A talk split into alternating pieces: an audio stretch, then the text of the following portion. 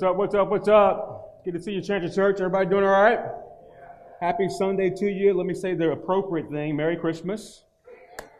Absolutely. Hey, if you have not met you yet, my name is Jeff. I'm one of the pastors here, and uh, we're glad that you are with us. If you're joining us online, thanks for, for being with us as well. We are in a uh, short series celebrating the month of Advent, which is also celebrating Christmas. And we have uh, so far looked at the themes of hope, of love, and of joy. And today, on the fourth Sunday of Advent, typically, traditionally, we talk about peace. I'm going to stretch that a little bit. Today, we're going to talk about mercy.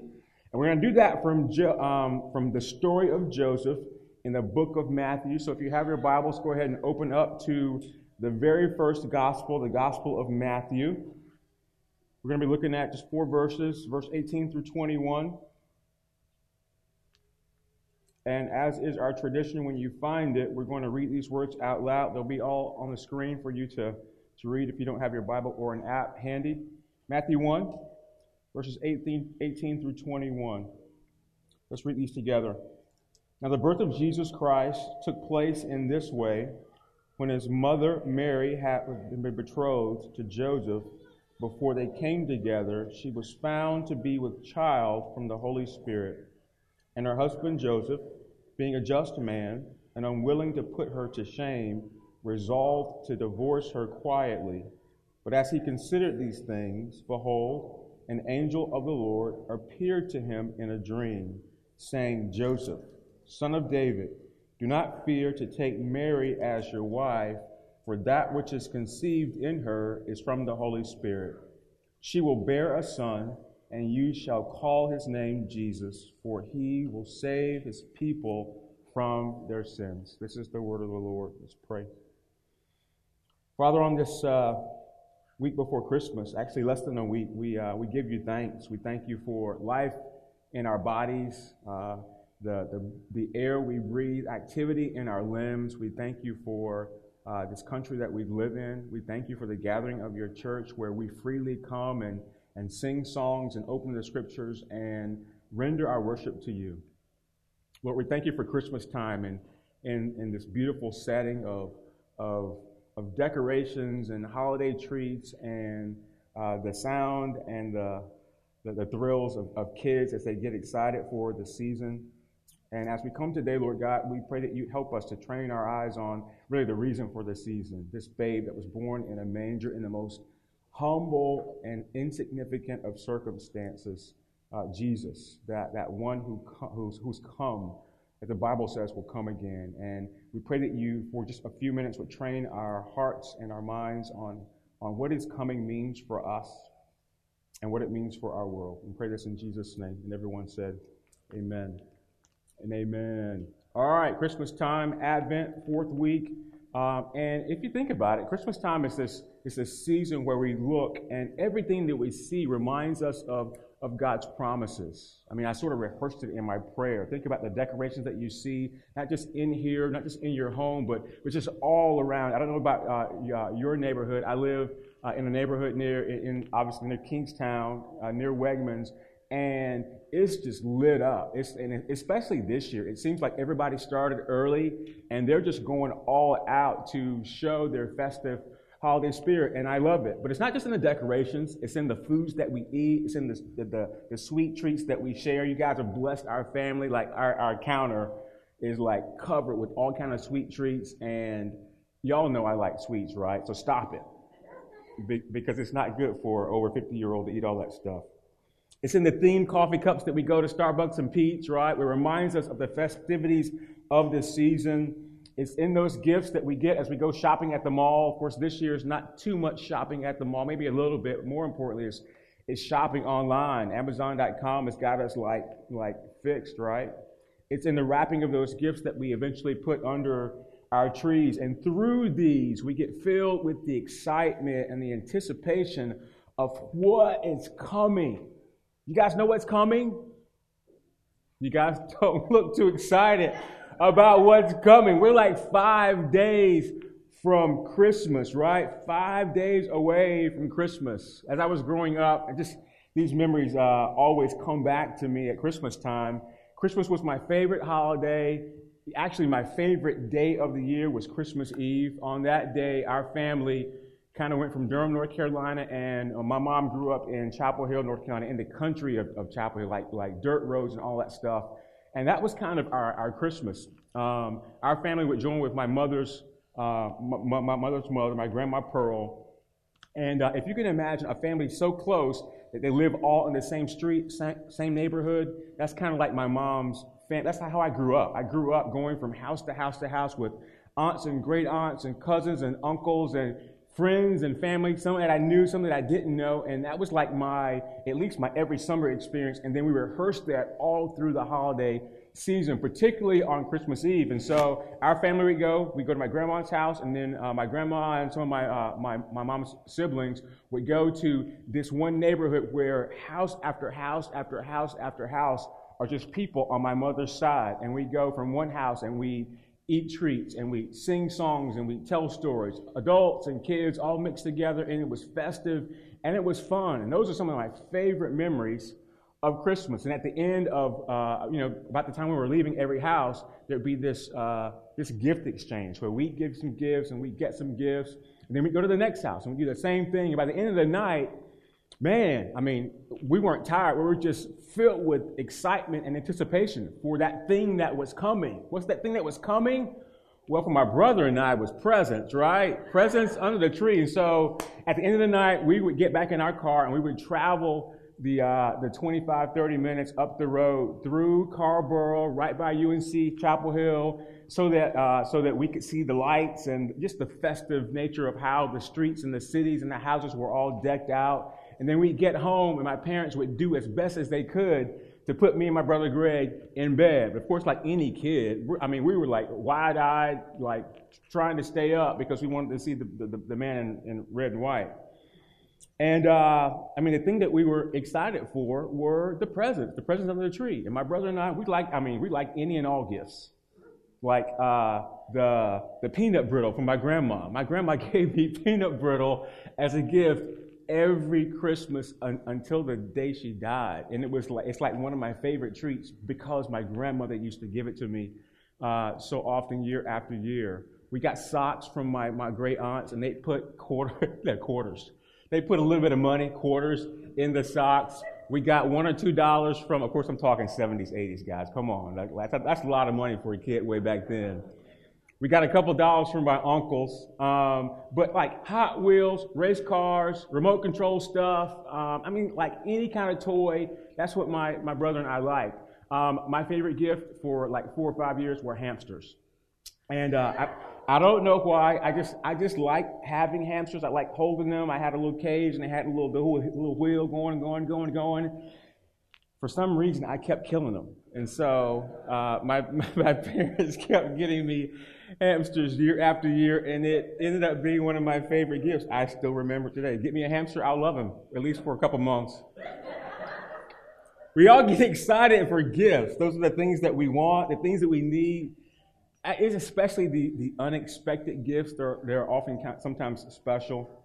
But of course, as we gather as a church, the thing that we are most excited about at Christmas is the fulfillment of God's promises. This baby born in the manger that ends up being our Messiah. We look forward to the gifts, the promises that God gives and shares with us that comes in the form of, of this baby Jesus. And that really is the meaning of the season. And each week at Advent, we get to acknowledge these gifts the gifts of hope and of love and of joy and, and of peace. These promises that, that God gives that we continue to look for their fulfillment in our world. Yes, Christ has come and we have received these gifts in the person that he has come to be and all that he does in his ministry on earth.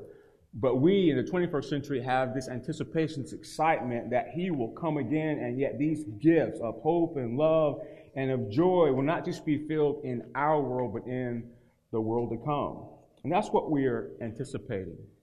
Remember that Jesus is the hope of the nations, that he calls forth reconciliation and unity, and though we may not see it now, we will see it fully when he comes that He creates us so that we can become one with Himself and each other. And we celebrate this picture of hope, this picture that God makes possible all things, things that we could not even think to ask or hope for. That's what we hope about. That's what we hope for. Remember that Jesus has come to offer light and life. John's gospel says it best. His light shines in the darkness, and the darkness has not overcome it. And so our anticipation is that that darkness will shine in us, and the more it shines in us, it's going to leak out into the world that we live in. That's how that works. Remember the love of God that gives us, that gives and gives and gives, and it gives us Jesus. God gives us Himself when He gives, so that we know that there isn't anything that would ever separate us from that love. And so during Advent, we celebrate Emmanuel, the God who was made flesh, John Gospel, John's Gospel says. The God who is with us, who comes to deliver us and will never leave us nor forsake us. And that's what Advent is about. Of course, at Christmas time, we love the gifts, but Christmas is all about the God who gives and gives up himself and hope and love and joy and peace. And we acknowledge these promises, reminding ourselves that we always have reasons to rejoice. And so as we celebrate and look for these signs that says to us now, now is the time that we'll receive this thing that we've been waiting for. Now, 2,000 years ago, that sign was none other than a baby crying out in this manger, piercing the silent night. I want you to think about that for a minute. This baby crying out in the stillness of night. You probably hear a little calf lulling, lulling a, a cow mooing, but other than that, the night is still and quiet. And then you hear this baby crying out in the stillness of the night, which, if we're honest, it doesn't sound too appealing, does it? Not to you parents in the room with little bitty babies. I mean, have you ever gotten excited? Have you ever anticipated? Have you ever even wanted to be awakened, startled, like by a baby crying in the middle of the night? No parent wishes for that. It sounds crazy, doesn't it? So last night, true story, it's been a long time since the tumors had a baby crying in the middle of the night. Thank God. But last night, like I was having the best sleep. I, I might have been even dreaming, and all of a sudden, the, the fire alarm panel in, in the bedroom goes off, and it's like, what is going on? And uh, of course, it was, it originated in the basement, and everybody, everybody, the whole house got up, and we are all rushing to the basement because we thought something was was wrong. And that's kind of what this baby in the middle of the night coming, uh, disrupting the, the silent night it's like. It's something that you don't wait for. It's something you don't anticipate. It's something that you don't get excited about. It's actually something that you don't even want. And every parent experienced this. It's like your baby. Uh, we're all told that you you get a kid and it's, it's a bundle of joy. But when a baby's crying in the middle of the night, all you want that bundle of joy to do is stop crying, right? How do I get him to stop doing what he's doing? The Bible is right. Kids are a gift of God. But every parent asks, well, our, our, our, our kids are gifts of God uh, until they're not. And sometimes in the middle of the night, our kids are not. And I think that's how Advent works. The song is right. It's the most wonderful time of the year, right? It's the hap- happiest season of all. Advent is like that. It's a wonderful time. We come to worship, and, and everyone and, and everything is filled with light and life and hope and life, except sometimes it's not like that. Sometimes our, our lives don't feel like that. Sometimes the circumstances that we are under won't let us experience that. Sometimes it's like a baby crying in the middle of the night that wakes us up from a very good sleep. Thinking about, dreaming about vacation in Hawaii and then the baby starts crying. Sometimes we're left wondering, we're left stuck, lost, alone, afraid, consumed by the circumstances of our life, consumed by bad news. Sometimes Christmas doesn't feel like what we want or think it should feel like. Have you ever been in that place? That Christmas is going on all around you. Everybody seems merry and bright, but for, for you, maybe it just isn't. It feels like you're alone. You're not part of the program. You're more not perfect picture, but more problem. And if you're like that, you're not alone. I don't know if you've noticed it. I'm like a news junkie. And in the news this year in particular, there have been several articles talking about the other side of Christmas, talking about the dark side of Christmas. Of course, it's, it's looking at the pandemic and what it has done to our lives, such that when we come to holidays like this that are supposed to be festive and joyous, it's not like that for many people who've experienced like a, a corporate grief or a personal grief. One author that I read, actually, this article comes from several years ago. Her name is Lisa Cataldo, and she's writing about the experience of, of Advent. And she says, People think we're supposed to be happy during the holidays. This is supposed to be the time of, of sharing with your family, of positive relationships, of celebration and joy. Many people feel alienated because they're not in that space. That idealized image of the holidays only makes them feel the lack of those things more acutely when they don't have it. Even if one gets beyond the shoulds attached to the idealized holiday season, there still remains the stark reality that something has been lost. This is true for people who are in the midst of active mourning, but also for anyone who's experienced any kind of loss. The author says, at Advent, the absence, the absence of those things, of the familial things, becomes louder. Now, to be true, this article was written again a couple years ago, and it's talking specifically about the griefs that we experience that are exacerbated, that, that become more pronounced in our lives uh, during the holiday season. But what, I mean, what year for this to be more prominent than, than right now in 2020? Christmas time is, you know, for us is it's the season that we want to be picture perfect. We want to be to be festive. We want to be to, to be to joyous. But sometimes we actually don't feel that way. Sometimes we experience the other side. Sometimes when we walk through this season of hope, all we feel is fear. Sometimes when we crave unconditional love, we find ourselves in the middle of, of family dysfunction and of isolation. We look for joy, but all we feel is is despair. Sometimes in this, this season of hope and of love and of joy and of peace, it's not good news that we're getting, but we're getting a little bit of good news in the midst of a lot of circumstantial bad news. A season of mixed emotion and mixed messaging, such as Advent.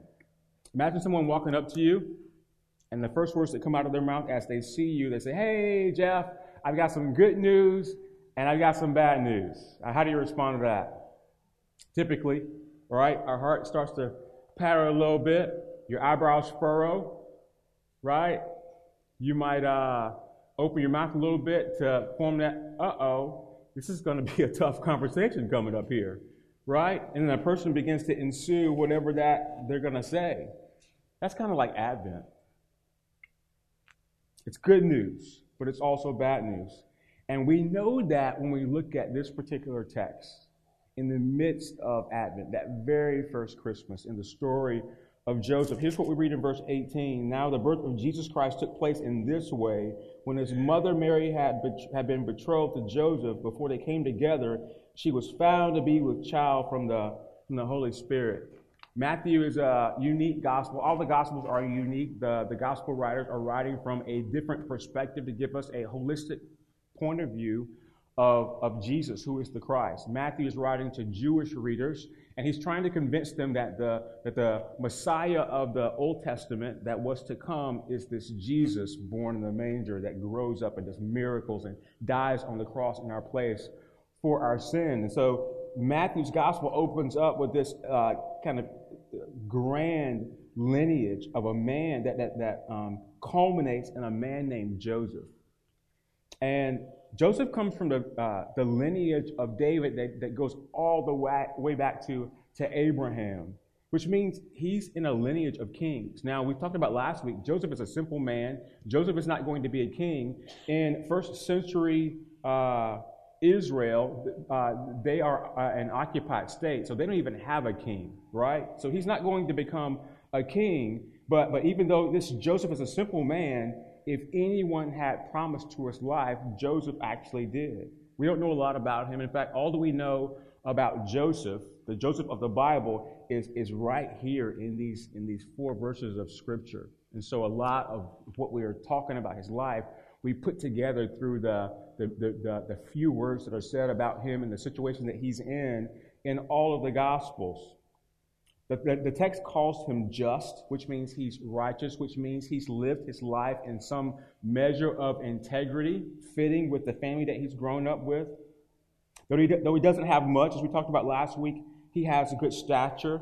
He comes from the right family, which is important because the Messiah that's to be born and Bethlehem is to be born in the line of David. And so that's, that's, um, that's the sovereignty of God being worked out in Joseph's life. More specifically to, to what the text is talking about, though, he's engaged the woman of his dreams. And like many of us feel when we meet our potential spouse, we get giddy about it. He likely had the, the, the outlook that his marriage to Mary would make, the, uh, make him the best, best version of himself, and they were going to live happily ever after. Don't we all hope for that? Things are looking good. Joseph is surrounded with God's promises, he's filled with hope. But then one day, Mary comes to him and she starts that conversation. Joseph, sweetheart, darling, I've got good news and I've got bad news, right? His, his eyebrows furrow, his eyes get wide, his mouth drops. Uh oh, I've got a tough conversation coming up. And then Mary begins to talk. And what does she say? She says, Sweetheart, I'm having a child and it's not yours. And of course, everything else that Mary probably says in that moment Joseph can't hear because he's grasped, I mean, he's trying to grasp the, the situation at hand. He's confused. He's dazed. It's not happening like it's supposed to, to happen. Think about what Joseph might be going through at this moment. Like, are you telling me good news or bad news? How is this possible? How in the world has this happened? Did you say what I think you said? All these things are happening in Joseph's mind and probably in his heart at that, at that moment. And all of a sudden, his hopes and his dreams are all shattered. Mary keeps talking, but all Joseph can hear and think about is the bad news of her being pregnant and him not being the father. He's thinking in his head about this, this perfect person, Mary, the one he's betrothed to, who's going to be his wife, and he and he's thinking about like he's wondering, like, do I even know this woman? Like, if she's hiding this, what else could she be hiding? I, I thought she was perfect, but She's more of a problem than being perfect. And what else is going on in her life that I have not known about? Just imagine all the things Joseph is feeling, all the things that, that he's thinking, the ways that he's immediately hurting because of the situation he finds himself in. Everything he knew to be true up to that moment has been proven false by these words from his betrothed that she's pregnant and the baby is not his. And he's trying to make sense of all of this, of the problem, of the brokenness of the situation, of the bad news. I think it would be right to say Joseph is, he at least feels stuck. He feels alone. He doesn't know what to do, but he knows that he can't stay in this predicament. He has to take some kind of an action. Now, the Bible tells us, and we know this because it's, it's in Matthew's gospel, Joseph is Jewish, and so he knows the law. He's righteous, so he knows the penalty for sexual intimacy before, before wedlock. And of course, that's what he's thinking right now. His, his, his engaged to be wife is, is pregnant, and he knows that he's not the father. And so that's what he's thinking that she's been intimate before marriage, and the, the person that she's been intimate with is not him. An engaged Jewish couple were, were considered um, legally bound. And so it's not an engagement like what we would experience here in, in, our, in our culture.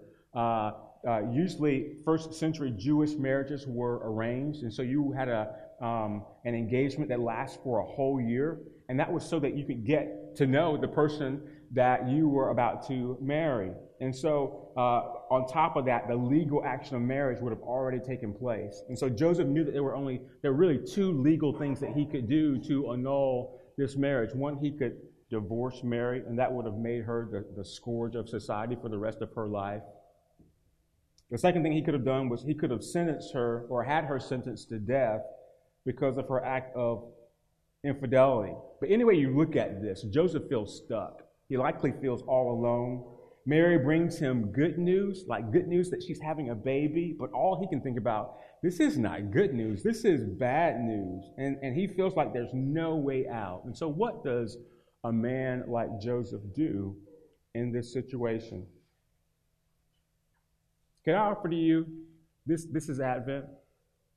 This is, this is the Bible's perspective of Advent.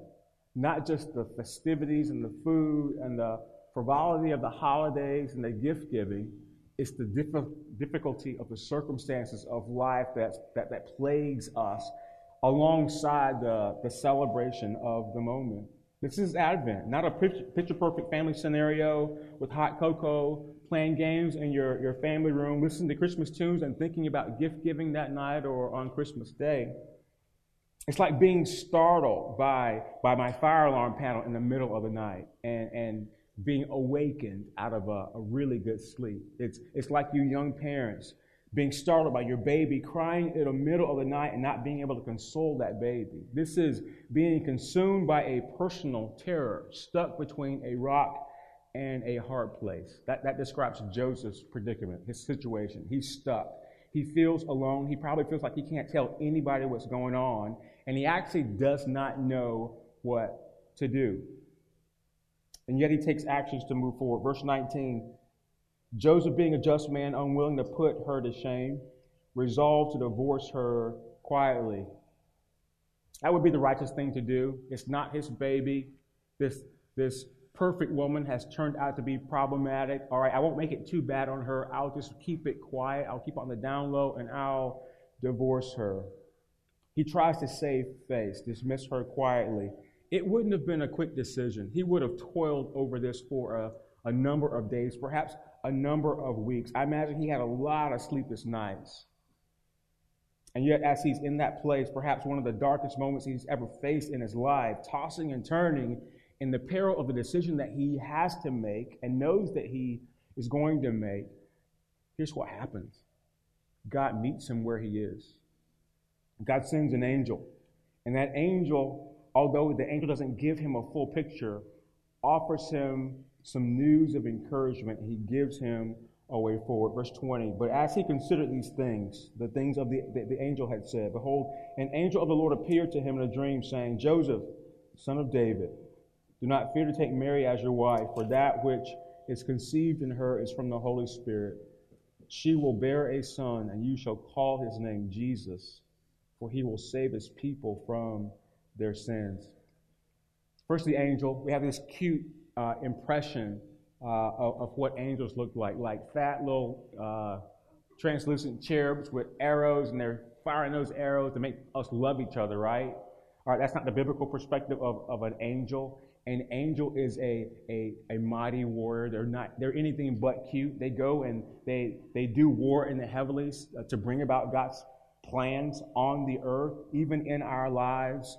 Uh, more importantly, angels are mighty messengers, and like the, the named Gabriel, uh, angel Gabriel comes to Mary, here's an unnamed angel, but he's coming again to deliver a message from God to the person it's intended to in the moment, and that person is Joseph. The Advent story is filled with these appearances of angels because uh, the Advent story is this huge event in the, in the redemption of God, right? And so, what God wants it to work as He's planned it to work. And so, the angels are the ones causing His providence to come about. And so, here God's angel intervenes to, to, to give Joseph uh, a better way, right? A better way than the way that he had planned in his and his carnal mind of what he does in the situation where he's betrothed to, to marry a perfect woman and she gets pregnant out of wedlock. The angel offers a word of hope, and perhaps more than anything, this angel of God in that moment gives Joseph not just a way forward, but a glimpse of himself that he had not acknowledged quite yet. You see, Joseph, like us, in that moment learned that he was a sinner in need of a Savior and this child to be born to Mary was indeed the Savior of the world. In that moment, Joseph was offered mercy so that he could extend mercy to Mary. A second chance, if you will. Now, for some of you that know the story, you're thinking, well, Jeff, I don't know if um, Mary needed mercy. Mary didn't, I mean, Mary wasn't in trouble because of any of her own doing. She was uh, it was an immaculate conception, right? Like the Holy Spirit is, is the Father. God is the one that Im- impregnated her. And, and that may be true, but of course, the Bible, of course, is giving us various perspectives of the, of the, the Christmas story from different angles. And this is Joseph's angle. And guess what? Joseph only knows what he knows, right? Joseph only knows what he knows. And at this point, he knows that he's in a predicament and everything isn't quite right, even though he doesn't know the, the whole picture. And so the thing for Joseph to do that he's not thinking about doing is to offer the gift of mercy. That Mary might fulfill the role God has chosen for her to bear the Messiah. And, and here's what mercy looks like as Joseph extends it to, to his betrothed Mary. It's, it's, she would, he would take her to, to be his wife, that he would selectively love her and care for her and support her and uphold her as she bears this child that would become his. And Joseph also gets to love this child, this Messiah, this Christ child, in the same way. He gets to love him unconditionally and sacrificially, offering everything that he has to protect this child and lead this child and raise this child and grow this child so this child might become the merciful Savior that God, God incarnated, the second person of the Trinity, to be. That's Joseph's task, to extend mercy so that the plan of God would happen. And so in the middle of the night, this word from the word from the angel pierces Joseph's heart. He wakes up, and of course, he reverses his decision about divorcing Mary quietly. He takes Mary to be his wife, and because of the angel's word, they live faithfully to each other, and he becomes the father of the Son of God. That's Christmas. And, and no doubt, the journey to this point in God's story of redemption hinges on this idea of mercy. Mercy. Someone defined mercy as, as compassion. Mercy is the compassion that we extend to, to those, even those who might not deserve it. It's, it's forgiveness. It's the, it's the compassion and forgiveness shown towards someone whom it is within our power to punish or harm them. And that describes Joseph's situation almost perfectly. He had the power to punish or harm Mary, and yet he extends mercy. And that mercy manifests as unconditional love toward her and, her, and, and the Christ child. It manifests as sacrificial favor. It shows up as mercy. Mercy required Joseph to push past all those things that he's struggling with. And, and probably not in strength that he had on his own, with a little bit of God's help, a lot of God's help, he ends up doing the merciful thing. And because he does that, we all receive that same gift by the grace of God made possible through Joseph's first extension of mercy, made possible by God's willingness to meet Joseph in the darkness, we all get a second chance. That's, that's how this works. The path out of darkness, it turns out, away from the brokenness of our lives into the beauty that God calls us to, is mercy. And the thread that connects this whole story, this whole Christmas story, is this beautiful theme of mercy. As God reaches down he meets us in the middle of our own darkness and he offers us a word of hope and of encouragement. He encourages us to receive his mercy and then he challenges us to live boldly, to live courageously by extending mercy everywhere we go. And what that means for us living in the day that we live is that mercy matters. It matters a whole lot. Think of the world we live in today a world where we're witnessing increasing levels of violence and terror and fear and hatred that challenge our everyday living. Think of the country that we live in, the United States of America, that at this moment is, is more divided than it is united on a number of issues, on a number of fronts. Yet here's what the testimony of Scripture says. The, testimony of Scripture says that we have a God whose mercy toward his creation endures forever. That's what the psalmist says over and over. Oh, give thanks to the Lord, for he is good. His mercy endures forever. In the Gospels, mercy sets the context for much of Jesus' teaching. In Matthew's Gospel in particular, Jesus shows himself to be the very face of mercy. When he tells his disciples these words, he says, Go and learn what it means. Go and learn what this means. I desire mercy and not sacrifice, for I came not to call the righteous, but sinners. And so, according to your Bible, mercy does matter. And here's why it matters it matters because we all need it. We can't come to faith without it. We can't have an enduring relationship with others and with God without it. But mercy also matters because it's what we can, uh, it's what joins us all together in spite of our differences. And, and this is what God reminds us of during, during Advent life and light emerging from darkness, beauty coming from brokenness, mercy as the promise of God for those who are merciful. Jesus says it best in the Beatitudes. What does he say? He says, Blessed are the merciful, for they shall receive mercy. And Jesus knows this best. Why is that? Because Jesus becomes the face of God's mercy. So let me ask you, Transit Church, how do you connect with this idea of mercy?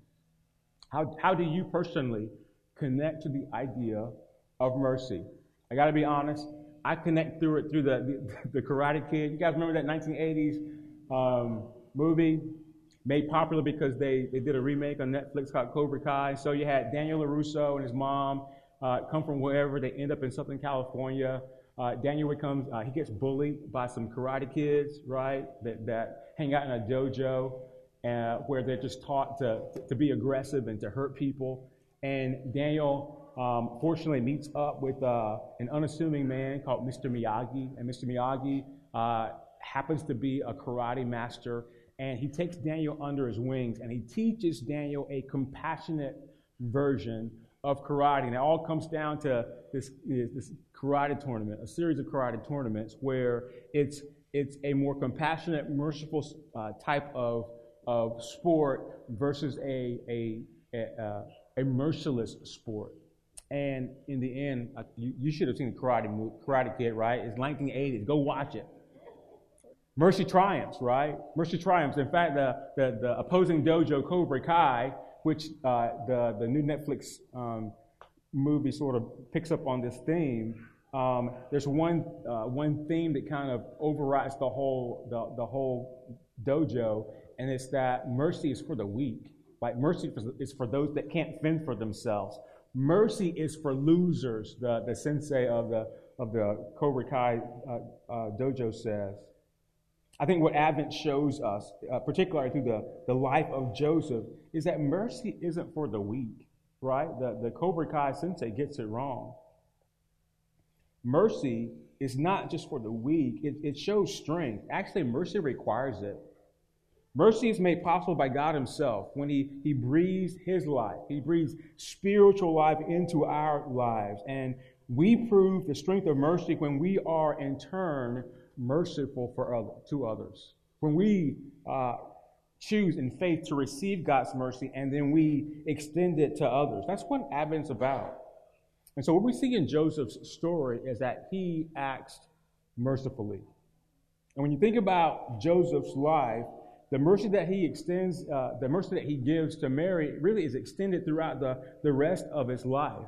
And so Joseph, he and, and this, this Christ child together live as a family. After the birth of Jesus, we're told that Joseph leads uh, them through the mountains while Mary is, is full term to get to Bethlehem for the census. After that, he leads his family out of Bethlehem into Egypt so they could escape that, that edict from Herod to kill all the, the male kids that are born two years and, and under. At some future point, Joseph leads this family, this family that he's calling his own, to settle in Nazareth, and he fathers Jesus as though he were his own. But I think that the, the part about Joseph's story that's not talked about are the parts where, because he married Mary, he would not have received the mercy that he actually extended to other people, that he extended to her, that he extended to this baby Jesus. What's not talked about is the, the gossip that he would have um, the looks, the whispers. There's not a person in their day that would not have known that Mary was, was pregnant out of wedlock. What's not talked about is, is him risking his life under the eyes of the law to take in a woman that had gotten pregnant outside of marriage. The, the lack of mercy he would have received for marrying Mary. Interestingly, in the gospel accounts, Joseph really just fades in the background. We, we hear about Joseph up to about 12 years old when Jesus, uh, when Joseph and Mary take Jesus to Jerusalem. He gets lost in the temple. They actually leave and head back to, to Nazareth and leave Jesus there and have to end up going back to get him. There's a couple of appearances of, of, of Jesus' mother, Mary, and their brothers in later gospel accounts, but for all intents and purposes, Joseph just disappears. So scholars tell us and we're assuming this because there's no record of Joseph anywhere else in the Bible beyond this point that when Joseph, when Jesus starts his public ministry, Joseph is probably dead. And definitely, as Jesus hangs on the cross and he looks at his mother and he looks at John and tells John to take care of his mother in that moment, Joseph is, is, is long gone. Joseph, in faith, knew that there was something special about this son that he was privileged to raise. But think about this he never got to see Jesus' ministry, he never got to hear Jesus' words that brought life, he never got to see any of his miracles. And yet, his mercy, his mercy to Mary, is what brings all this about. And so it turns out mercy requires strength. But that's what God extends to Joseph so that he could become the father of, of the Lord, of, of our Christ, so that we could ultimately receive Jesus as the face of God's mercy. And so, all that to say, Transit Church, this Advent, I've got good news and I've got bad news for you. Which one do you want first? You can't get the bad news first. Right. All right, all right here's the bad news. For those procrastinators out there, you got like five, four days, four days in a wake up to get your presents. And I, I think you might be too late on the shipping, the shipping stuff. You're gonna have to put your mask on, like swab up with some sanitizer, and head out to a physical store here in Northern Virginia somewhere to get those gifts. And Lord, have mercy on those of you like myself that have not gotten any gifts yet, because we are hurting, right? But but here's the good news. This is the good news for us all. There there are five days left before we celebrate with great anticipation the coming of Jesus. Light and life comes and it pierces the darkness. And this baby born in the manger is where God's mercy meets our weakness and provides for us the Savior of the world, Jesus. Born as a baby, the one who has come, and yet at Advent we celebrate the one who will come again. And let me conclude with this. And this is a challenge, really. And here's our challenge it's let's lead with mercy.